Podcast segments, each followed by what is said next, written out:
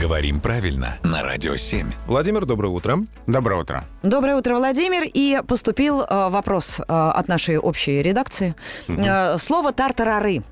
Откуда оно пошло? Как образовано? Ну, вот это опуститься, что у нас там можно? Провалиться в тартарары. Обычно туда Вот. проваливаются. А да. Связано ли это с тартером из древнегреческой мифологии и, э, или что-то еще? Безусловно, связано. Тартар в значении преисподней — это древнерусское заимствование из греческого языка. Легенды и мифы Древней Греции. Да-да-да, Древнего Рима любимые. Вспоминаем, да.